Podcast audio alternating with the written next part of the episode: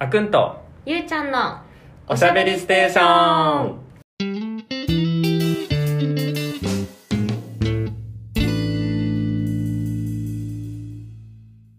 皆さんこんにちはこんばんはこの配信ではあくんとゆうちゃんが最近気になっているトピックについて気楽におしゃべりしていきますよろしくお願いします。お願いしますということで今回は、えっと今あのニュースですごいことになっているパキスタンの洪水からちょっと地球について考えていこうかなとはい思います。はいじゃあまず、まあ、何が起きてるのかっていうところから、えっと NHK さんが出してる記事でちょっと振り返っていきます。はいこれは8月31日7時49分の気象のニュースです。今、パキスタンでは大雨による洪水が続き、1100人以上が死亡するなど被害が確定拡大していて、国連は1億6000万ドル、日本円にしておよそ220億円を拠して支援する計画を明らかにし、協力を呼びかけています。パキスタンでは今年6月中旬から各地で例年の雨量を大幅に上回る大雨が降り続き、洪水が発生していて、地元の防災当局によりますとこれまで2136人の死亡が確認され被災した人は3300万人に上っています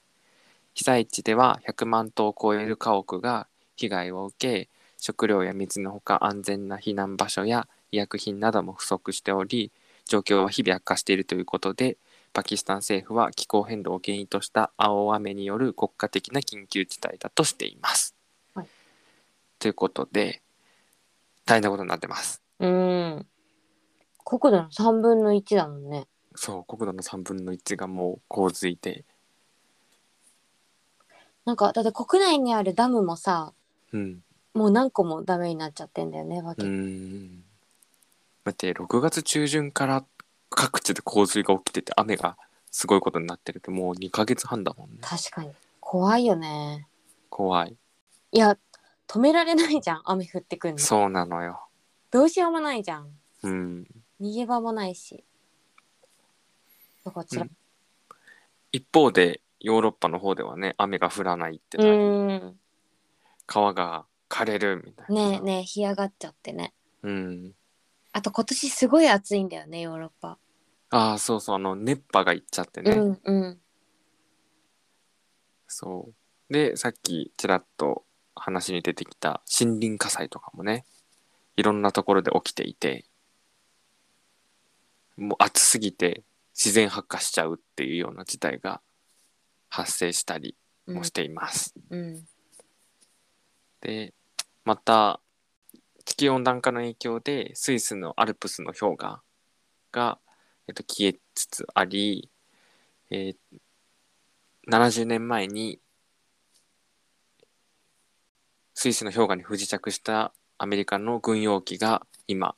あの出てきていたりとそんなことも今起きちゃっているような状況ですとうんいうところだね。すごいよねなんかなんか各地で同時多発的に起こるっていう本当同時多発的にね、うんでなんか今まではさ、まあ、まあ地球温暖化ってすっごい前からいろいろ話はされてうんいたんだけどなんかいろんなその人為的なところもももちろんあるかもしれないけど、うん地球の周期だみたいなことを言ってる人研究者とかも結構いて、だからなんていうのその地球温暖化を温室効果ガスとかそのせもしせいにするのであれば CO2 とかするのであれば他の要因もきちんと何も変わってないってことを証明しないといけないみたいな。うんうんうんだから別に工業化は間違ってないんだみたいなさようなことをずっと言ってきていたような人たちもいたけどもうここに来てもうなんていうのやっぱり人為的なところを考慮しないとこのこれらが起きている現象を証証明できない説明がつかないみたいになってきて、うん本当に何か手を打っていかないとまずいうんっていうような状況にはなってきてますね。うんうんうんなんかほんとここ数年すごくない災害がさうん毎年どっかしらでさ豪雨とかさうん、なんかあとね何夏の何お温度なんてういう、ん気温かうんうんうんとかもさ38とかさ7とかってさそんなにうちら子供の時なかったよね確かだって40度とかもさじゃんじゃん出てきてるじゃんそうだけどさうちらの時でも暑くて33度とか2度とかさうんなんかそれぐらいのイメージだったんだけど暑い日だっってて猛暑日みたいなさうん概念とかをさなんか作られてきたのも結構最近じゃないそうだよねでさその上の酷暑が出てきたわけじゃん、うんうんどうなっちゃうのこの先って感じだ本よね当に確かに洪水とかも確かにすごい起きてるよね日本もねすごい起きてる今年はね東北の方でもあれだし九州のああそうだったね起きてるし広そ島うそうとかでも数年前とかあったよねうん群馬とかねあっちの方でも起きてたしねうんとかすごいのよこれからは台風もねなんか大きくなったりさうんうなんん、か勢う力ん、強いのが来たりとかってするようになるとまたね災害のリリスクというか上がっていくよねうんそんな気候変動ですがはい何が原因にありますか温室効果ガスです温室効果ガスを発生させるのは何ですか石炭あそもそもね温室効果ガスってなんかいっぱいあるらしい物燃やす系じゃないエネルギー燃やす系じゃないエネルギー燃やすあじゃあこの発電とか商品生産とかうんうんうんああと移世界動手段もそうだと思ってたあ移動手段ねうんでまず今これ国連が気候変動の原因として挙げてるのが7個うんうん今出てて1つ目が発電ですと。うんで今、まあ、日本は特にだけどあの火力発電がすごくいっぱいやっていて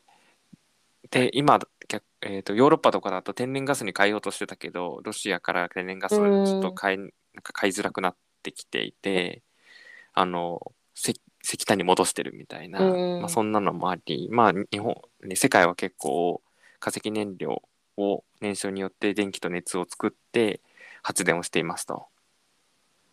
で、まあ、そのタイミングで二酸化炭素と亜酸化窒素が発生し温室効果ガスが地球を覆ってしまいますと。うんそうですね。風力、太陽光、その他の再生可能エネルギー源から供給される電力は全体の4分の1に過ぎませんうと。んまだ少ないんだねうんね、日本は地熱とかあるけど地熱ってめちゃめちゃ大変らしいからねそう設なん備を作るのがうんそうあでもなんか今北海道ってさすごいことになってるじゃんなんかもう柱水柱ああ温泉のやつでしょそうそう低温温泉のすごいよねそうなんか『スッキリ』でコメンテーターがさうんなんかこういうすごい莫大なエネルギーがあるのでこういうのを電気活用にしたらすごいいいですねみたいに言っててすごい悠長じゃんってすごい悠長じゃんってすごいコメントだね。だってすっごい上がってるじゃんダーンって、まあわかんないあれをさ何止まるまで待つのかさうんうんなんか23日で収まりますって言ってたらき気づいたら3週間ぐらいもうずっとでしょうんうんうん確かに。うんだからまあねすごい膨大なエネルギーなのはそうなんだけど確かに。なんかタービンとか置いちゃって発電できたらいいですねお気楽だね。すごいなって思ったのを思い出しました。次が商品生産ですね。セメント、鉄鋼、電子機器、プラスチック、衣服、その他製商品を生産するためにはエネルギーが必要で、そのタイミングで温室効果ガスを排出していますと。うん確かに日本はもうだいぶ製造業多い国で、うんあの、温室効果ガス出してるのはほとんどが事業者だからね。うんうんまあ、商品生産することによっても起きてますと。うんで、まあ、商品生産とかでよく出てくるのがあれですねカーボンフットプリントですね何ですかそれは。カーボンフットプリントなんかえすごい言わなかったさ最近私ねカーボンフットプリントっていう言葉はあんまり聞いたことないかも。あのこれこの説明を読むとああ、うん、感じなんだけど。その商品が作られてから捨てるまでを一生通じて、えっと、どれくらいのエネルギーが必要とされますかみたいな。うんうんうんっていうのを、まあ、見える化しましょうねっていう。で、見える化して、うわ、こんなに出てるね。だから、改めて見直しましょうみたいな、見える化をすることをすごく目的にまずはして、啓蒙とかに使いましょうみたいな概念の一つ。で、まあ、あの、製造の中でもあの自動車系の製造にいたのでよーくこういう話は最後の方出てきてて、うんうん、特になんか EV 車電気自動車を作る時って、そのリチウムイオンとかあのバッテリーってすっごい作るのに CO2 がかかるとそうなんだだから一生のそのえーカーボンフットプリントで見てみると実は EV の方があーさ温室効果ガスを出してる可能性があるみたいな。あーなるほどねうん、でこっからさその充電ステーションとかをさ作ってくってうんなった時に、一旦すごく地球に負荷がかかるけどそんなに強力に推し進めるのかみたいなうんうんうん話がねよく出ていた。確かにそうだねうんだから一見こういいとされてるものもうんふうに製造の過程から見直してみるとうん待て待てってなることもあるってことだよね、うんうんうんカーボンニュートラルとかねあカーボンニュートラルはよく言いますよねい。ますねうちも目指してますなんか2050年までにみたいなまあこれも結局はさ CO2 出してない国から買うっていうなんか不思議なシステムだからさ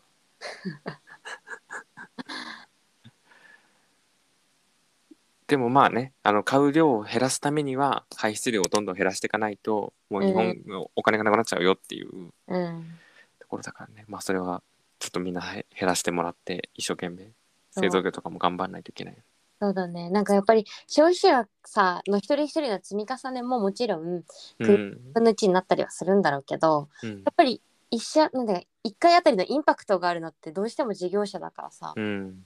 そこなしにはねなかなか難しいよね。難しいでもやっぱさ日本がむよりさその抱えるのはさやっぱなんていうの今までそのガスとかでやってたところをさ、うんじゃあ電気に変えますってなった時に、うん、やっぱりさ日本はひずっと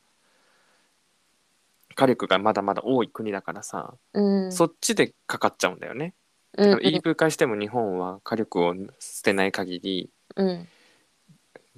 その地球温暖化ガスの排出量は減らないけどじゃあ日本って火力じゃないところに移行できるんだっけみたいなそうなんだよね。それでさなんかまた原発とかってなったらそあのえじゃああの時の地震のことを忘れたんですかみたいな話うだっそうたりとかさそうなんでさ電気足りないですっつってさめっちゃ暑いのに節電させられてさ だ確かに死なない程度に死なない程度クにーっ つラーっをてつけてくださいみたいなもう確かになてんやわんやですよみたいなあでそっからじゃあ水柱のエネルギーを電気に変えようってなるわけねそうなんだよね 本当なんだよそうなのよそう日本ねまあ風力とかもやってはいるけどねうんあと、あ、もともと、あのパラグアイっていう国に、あの8ヶ月ぐらいいたことがあるんですけど、あそこって、ほぼほぼ水力なんだよね。うん。で、あれってイグアスの滝があるからなの。何何何何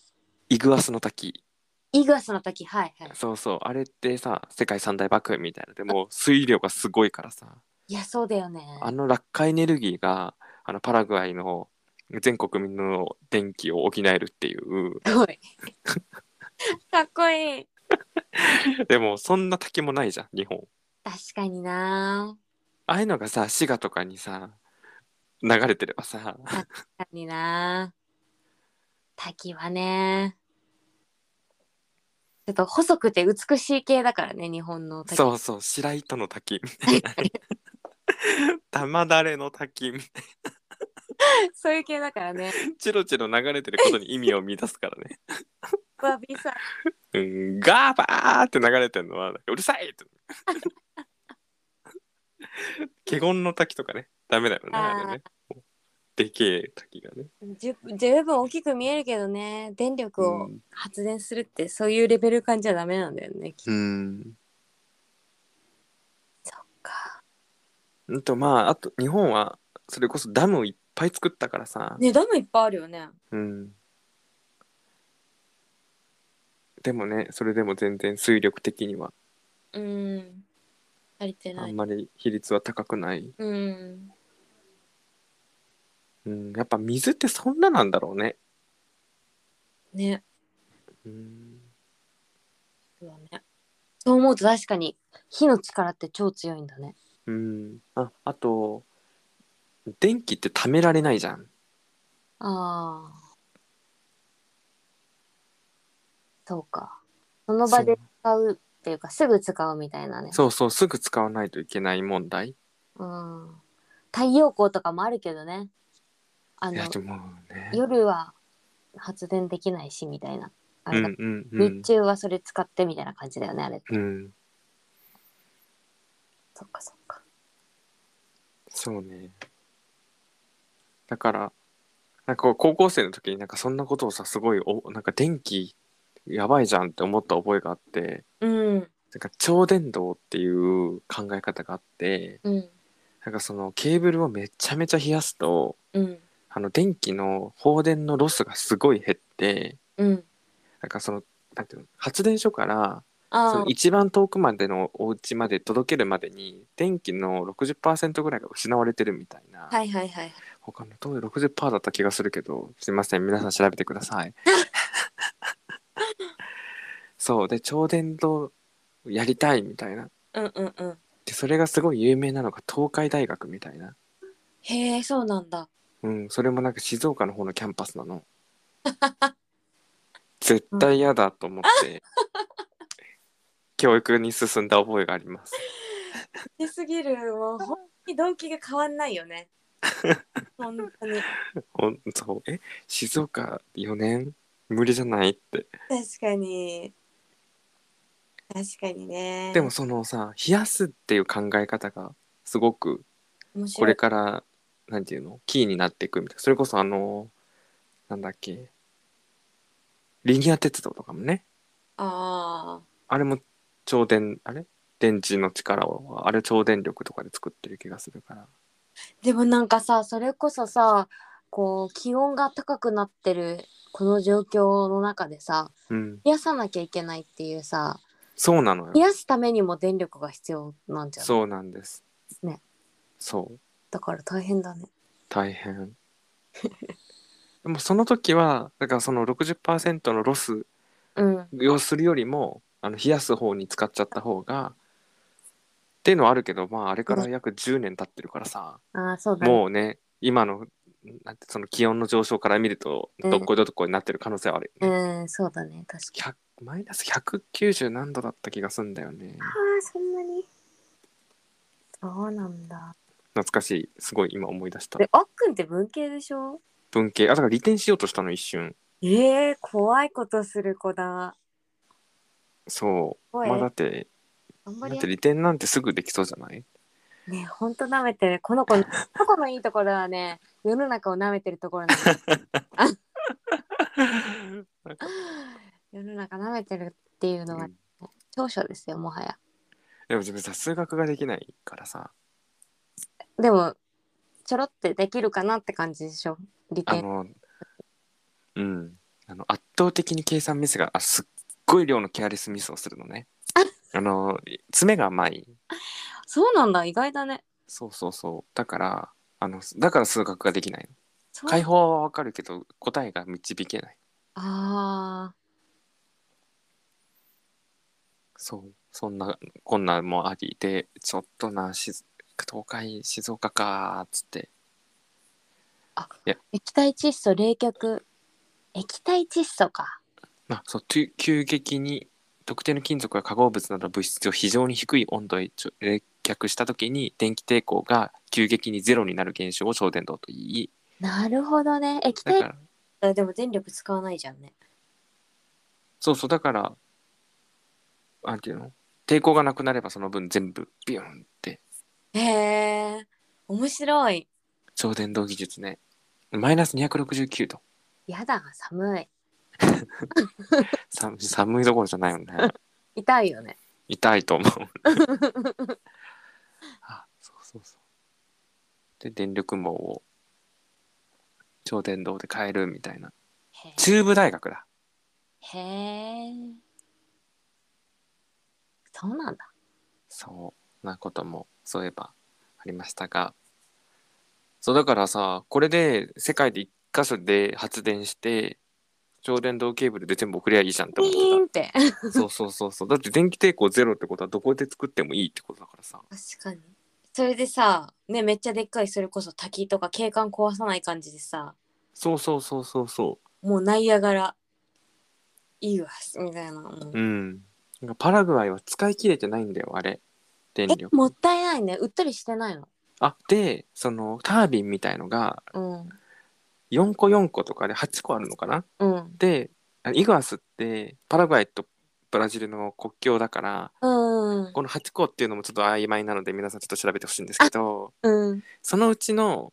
なんて8個中半分だけ使って半分はブラジルに売ってた気がするああ、そうだよね。うんなんか全然うん余ってますみたいな羨ましいね。うんそうだね日本はさなんかでもこんな節電節電ってなかったまあなかったけど人生。電気を使う量も増えたんだよやっぱりあまあ昔に比べて、うん、それはあるか。うん、みんなパソコン作業だもんだってそうだね。なんかさ、夏にさ、節電ってさ、政府が言ってからさ、うちの会社さ、部長がさ、うん節電した方がいいねってなってさ、なんか、うん昨日、なんか私の、そのオフィスが、うんなんかほぼ正方形みたいな感じの部屋の、はいはいはいはいで、電気のスイッチが3つあって、うんこう、なんていうの、3分の1ずつ電気がつく感じなの。はいはいはいはいはいはい、で、そこのなんか真ん中をね、う蹴っん、てるの、いつも。あー端っこ端っこでね端っこ端っこついてるんだけうんど、うんうんでも私なんか席が真ん中あたりだから若干痛い の、でだから私いつも自分でつけに行くんだけどうん真ん中をそうちょっとイラってすんのねえもうつけといてよみたいな部長が来たら消すんだえ違うあのね部長の方が朝早く来てるからうんうんうん私が到着するとうんなんていうの両端ついてるけど真ん中は消えてるみたいななるほどでなんか朝こう準備してる時はあんまり気にならないんだけどうんじゃあ、はい、始業時間になりました。仕事するぞって思ったら、え、ねえ暗くないってな って。 でペでつけに行くわけ。うんうんもうさ、つけといてよ、朝一からって思ってて。うん本当に、いや、大事なんだよ。一人一人の心がけ大事なんだけど、本当にこの節電意味あると思ってるってうん思っちゃうの。確かにさそこをなんていうのあのまずは人々のさ QOL を下げちゃいけないじゃんそうなんだよね。その、ね仕事の質っていうところとあとその節電をしなきゃいけない時とねする時のメリハリとかも大事だよね 必要なやつとさ、そりゃいない部屋のクーラーつけてちゃ絶対ダメなんだけど、うんうんい人がいて、 仕事をそうなんだえ電気は来てよみたいな だって暗いんだもんねそうなのそうなのまなんだここつけなくても大丈夫だねじゃないんだもんねそうそうそう そうご理解やるうんやる気もなくなるしねなんかそうな聞んいてるとうんわかるそれは、大丈夫ですでうも、ん、それそれましたがでまあ電気もねだいぶ食ってますと、うんうんじゃあ戻って森林伐採うんまあこれはねあのー CO2 を大気放出をとどめるっていう力もなくなっちゃうしうん二酸化炭素を吸収してくれなくなっちゃうので、うん森林破壊をしちゃうと排出が止まりませんとうん増える一方になってしまいますっていうところですね。まあどうなんだろうねでもさ日本もさもうなんかとりあえず杉を植えてた時期があったじゃないですか。皆さんが苦しむ、そう とりあえず杉を植えろっていう。うん、誰だよ考えたのって感じだようね、んすごいよねあの考えも。でもあれって何木材として使えるからとかちゃんと理由はあったんだよね。当時はそうでしょあの何その何なんか木材事業がすごい増えたから、うん。杉すぐ育つしさまっすぐ育つし、その加工しやすいから杉植えろーってカホン植えま 植えまくった結果それこそさ杉って意外とちゃんと根に根ざさないからとうか、んうん根ざちゃんと何マッチングが良くないから地滑り起きるとかさうん。ダメだね。うんでもまあ一方でそれこそまださきちんとは何開発ができてないようなところはさ、うんま。だ商業利用とかでバンバンバンバンバンバン森林をさ伐採してるとかもねうん、すごいよね。あるからねうん。だしなんか最近はその木木造がまた注目され始めたりとかさ、うんうんうんうん。ね、木でまた家を建てようみたいななんかさ、あれだよね。アップルの銀座店だっけ木造に変わるんだよね。あそうなんだうん、それでこの間閉店してたはず。ああいうねのもさ間伐材とかでちゃんとやってくれればね、うまたん。まあねアップルとかお金あるからやるんだろうけどうん、そうだね。そこは超敏感だろうね。うんなんだけどねなんか変な方向にまたそれがさまたえ人間は愚かだからさうちらのポッドキャストテーマは人間は愚かだからね。そうそうそうそういうのに乗っかったあんまりお金がない企業がとりあえずそこら辺の木ぶっぶっ放してさそのどんどんどんどん切ってさねああうちも木造とか言い始めるからさ、うん。怖いそういう。ことじゃないんだよっていううん。でも割り箸とかってさ間伐材から作ってるとかはよく言われてたよねね爪楊枝とか書いてあるよね。この割り箸は間伐材を利用してますみたいな。そうそうそうそうだからそういうさ何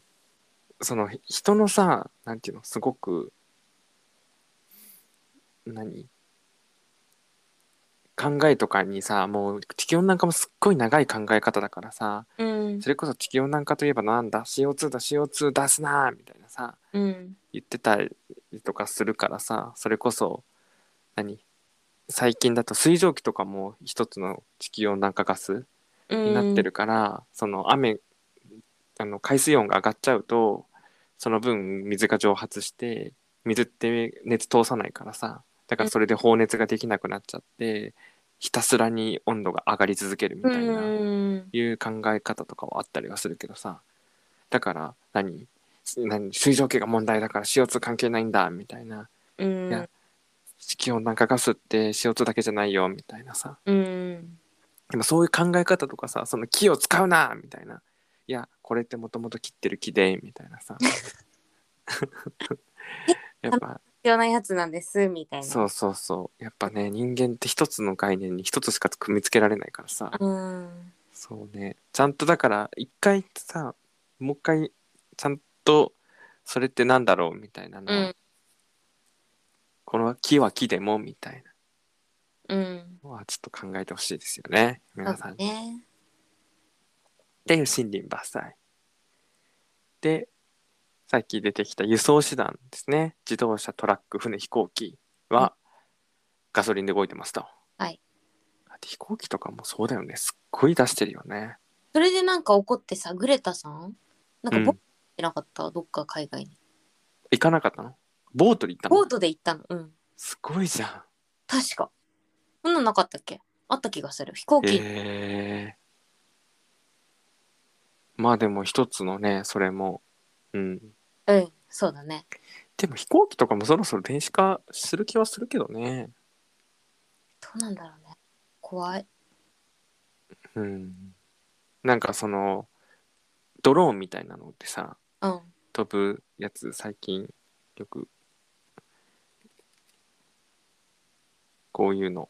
あー、なるほどね。まあよくやっまあよくってうちの会社が多分やってるからな知ってたんだろうけど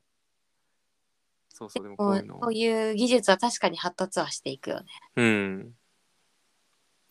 でもヒュンダイとかもやってるしね、自動車だと。あそトうヨタそうそう。トヨタもやってるね。トヨタイムズ。 じゃあタイムズ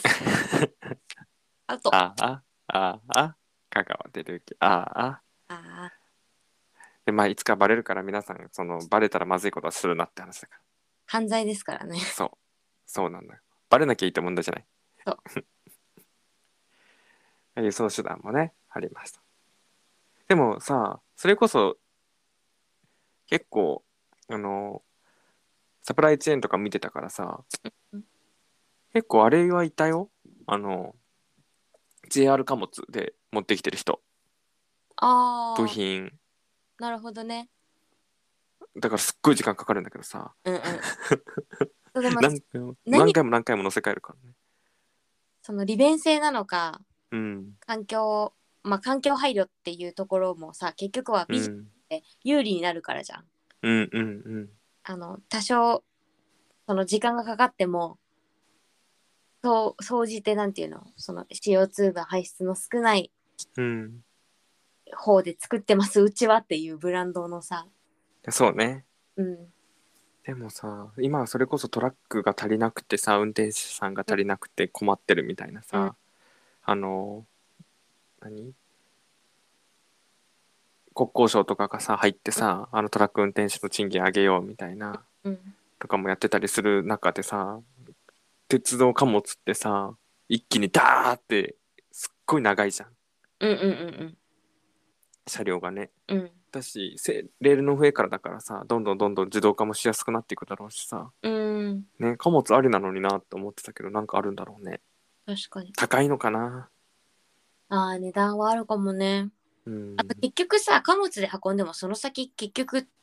車なんじゃないそうねうんうちは三重だった時は四日市までだねうん四そう日だよ市に大きなその鉄道車庫みたいなとこがあって、うんそこからは車だったうんあでもなんかさその通勤とかでもさ一回車で近くのところまで行ってそこから電車で行きましょうみたいなさ、へいえう考え方とかあったりしたよねそうなんだえどこだろうそれこそ東南アジアとかは渋滞対策とかでもやってる気がするしそうだねあの辺は朝動かないだろう ねそうそうそうそういうのもあってねあのまず近くまでは車で行っていいけどそこからは拠点からはあの公鉄共道使いましょうみたいなそう公共交通機関使いましょうみたいなねでもさやっぱそれが進まないってことはやっぱ高いんだよそっちの方がそうだねだからね、そういうところにお金をきちんと落としていくみたいなさとかなんかさ、ね先生みたいなとこもないうんそうだね確かこうもある気がするにうんでちゃんとお金を使うとこ使わないところをね見極めていかないとですよね次が食料生産ですねうんよく言われるあのところがあのメタンガスとかをねあのうん牛が排出するからみたいな。だしそういうのもあってさ今ベジタリアンとかペスカタリアンとかもね、多いあねの動物食べませんみたいな、うん動物そのう魚系とか乳製品しか食べませんみたいなうん人とかもねうんやっぱ日本って遅れてるよねそう思うとねまあ特に食は気にしないよね気にしないね食にバ制限ンバをン食べるもんねることを好きじゃないそうだね確かに食に制限をかけることを良しとしないねあんまりない確かに確かにねなんかかっこいいって感じじゃないもんねあんまりめんどくさいみあたいなイメあージそうめんどくさそうだしあそうなんだへえみたいなうんそういうところのねだからこういうのもなそうなんだよねどうなんだろううんやっぱ興味だよね興味関心の薄さだよね日本国民のみんなさだしやっぱりなんていうのビー例えばビーガンで言おうとするとうんやっぱコストがかかるじゃんうんうんどうしても。うんってなった時にその余裕がさ心とそうなんだよねおさお財布と心に余裕があるかっていうのはあるよね。なんかすっごい最初の方の回でさあの、人工肉とかさあったね。あれもさその高いし美味しくないしみたいな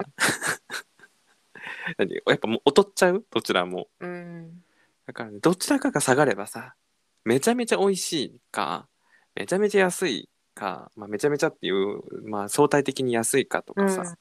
になればまだね話は変わってくるのかもしれないけどそうなんだよね心とお金の余裕がないとできないよねだから国国とか自分自身が豊かじゃないとなかなかう進む、ん本当だねそういうとこのうん、お金の本当お金の使い方なんだよなって思いますあと最後が大量消費うんねどのような住まいでどれだけ電気を使いどのように移動し何を食べ取るほど物を捨てるかは全て温室効果ガスの排出に影響しますうんプラスチック製品など商品のせい消費も同じで世界の温室効果ガスの排出の大大きな部分は人々の暮らしと関連していて私たちのライフスタイルは私たちの地球に甚大な影響を及ぼしています。はい、最も大きな責任があるのは最も裕福な人々で世界の人口の最も豊かな1%が最も貧しい50%よりも温室効果ガス排出について多くの責任を負っていますと。そうなんだよね本当になんか温暖化ってさそのシンプルな環境問題だけじゃなくてうんその貧困っていうか貧富の格差うんで影響を受ける度合いが違ったりうん、すると思っするじゃん。うん、そうね。なんかさこの間さ韓国のカンナムが大雨でう降っん、たんだけど、あのパラサイトが現実になったってやつね。まあ半地下に住んでるそういう貧しい層、うん、うん、うあのん上の方に住めないそんなお金出せないっていう層が結局、、その洪水で亡くなっちゃったりとかって、うん、うん、結局その貧富の差っていうのが身の安全とかそのうん、特に大きくなるとそこに関わってきたりなんて言うんだろう先進国が出した温室効果ガスのせいで地球が例えば温暖化してだけど、うんその結果気候変動の影響を大きく受けるのって途上国だったりとかうん、そんなことしてない国だったりするとなんかこう他のなんていうのパワーバランスっていうかさうん、なんかそういうのがいびつにこう現れちゃうっていうかさうん、なんかそれもすごく問題だなと思って。うん。やっぱお金があるからあ堤防も建てれるし、うんリスク回避ができてるんだよそうね。そうそうそうそうそうそうなんだよでそれを持たない人たちは危険にたださらされるっていうようなうん、ところだからねそれをそれを防いでいくためにもそう余裕 余裕のある人たちっていうかさ責任のある人たちがきちんと対策していかなきゃいけないうん、って思うのとあとさなんかさなんかミサイルをさ撃って意味もなくはい、はい。なんか海域に落ちたみたいなニュースとかよくあるじゃないでうすん、か、うん、うん、うん。あれとかもさ私イラってするのはうん、あ安全とかはもう確かにあるかもしれないけどえ待うっんて、そういう無駄な二酸化炭素出さないでもらっていいかな って普なるほどね。通に確か環に境環境の側面からう無駄んな、ミサイル撃たないでほしいと思ってて、うん、うん、うん。だって落ちたミサイルで海も汚されるしそうだね。打ち上げるの打ち上げるっていうのかミサイルを発射するってさ、うん、うん。その二酸化炭素とかもすごそいうだね。うん。私たちのその節電のさこう積み重ねの効果をその一発でうん。台無しにできるっていうところをもっとなんか環境の側面から訴えあのミサイルの発射に対して抗議してもいいんじゃないかなってうんいつも思うんだよね、あのニュースを見て。なるほどね。うん確かにそうだよね。あんなの、だってあんな鉄の塊もさあんなき環境に配慮してるのないようなものをさ海にバンバンバンバン捨ててるわけじゃん。そうなのあれ作るのにも絶対さうんそれこそカーボンフットプリントで言ったらうんう超ん大量のが出ててさ、うんうん発射するのもそうだしうん。そうだよね。燃料も使い切ってないだろうからなそういうのもさ海に流れてってるわけだしね。そうそうそうそうそうそれがねどうなのかなと思うよねうん、だからやっぱそういうのをさちゃんと責任取っていくんだよっていうそうなんだよねこのなんか何なんかまだ逃げれちゃってるじゃん。うんうん。こそどの国もいろいろなことをさやってっちゃってたと思うんだよ。だ日本もさ、それこそ高度経済成長の時はさ、うバんンバンバンバンバンバンバンバン二酸化炭素をもっと出しててさうんやっちゃってたしなんかアメリカとかも軍事訓練とかでさうん何水爆とかやっちゃってたりとかしてさ、すっごいもう環境を怪我しまくってた時期があったわけじゃん。うんもう少しずつ返していかなきゃねみたいな話とかも出ている中でさ、もう遅いよみたい本当だよねなそう何十年後にやってんのみたいなうんだから本当何そろそろ変なことにお金使わないでさっていうっ本当そうだねてすごくまた今期の防衛費は上がりましたがねもうちょっと勘弁してっていええって感じじゃないえみんな話聞いてたって感じじゃないういや本当でもまあ上げるって言ってた自民党が入ったがあっちゃったからねまあなんかね反省してるらしい ししてないよ絶すごいよね対反省なんかするわ けないしてだってするわけないそうゴルフ、ゴルフでね、たね、すごいゴルフで楽しんだ後にね、なんか反省してますって。ねだし、あの、きちんと説明もできなくてごめんなさい。やばいよねうん、言えばいい問題がすごいことになってるよね。本当にいやー、なんかね、結局さ、これこそさ、あの、ロシアの話でさ、国連とかも全然使えねえじゃん、みたいなさ、うんうんうん話になり、なんていうの、その国際機関では何も止めてないってなり、じゃあ国がそれぞれ頑張んなきゃいけないねってなってる中、日本はなんかごめんなさい、反省してます。で、みたいなさ、大丈夫もうって。いやもう本当不安だよねうん。どうなってっちゃうのって。国ながら非常に不安うん。じゃあもう個人が頑張ってやってけ、好き勝手に、みたいな。なんていうの、その好き勝手にっていうのはポジティブな意味でね、その、もう自分の身は自分で守っていくためにみたいなさのでもねまたそこはそこでなんか損する人が出てくるわけじゃそうそうそうそんうもう何っつってそうそうそう。そうなんだよね。弱い人守るのがあなたたちの仕事だからねっていう。そうなのよ強い人は勝手にやるんだよってうん思っちゃ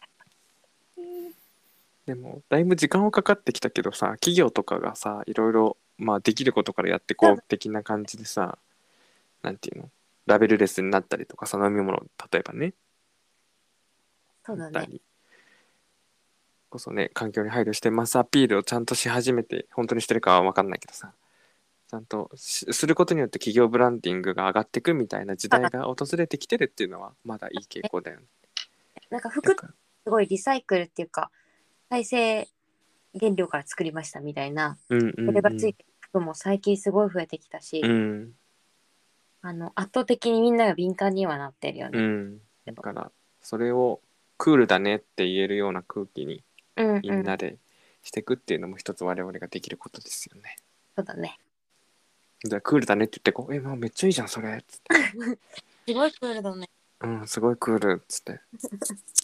やっていきましょう。というので、たくさん時間も使わせていただいたので、今日のトピックはこの辺で終了といたしましょう。はい。はい、今日も最後までお付き合いいただきありがとうございました。はい、ではまた次回別のトピックでお会いしましょう。バイバーイ。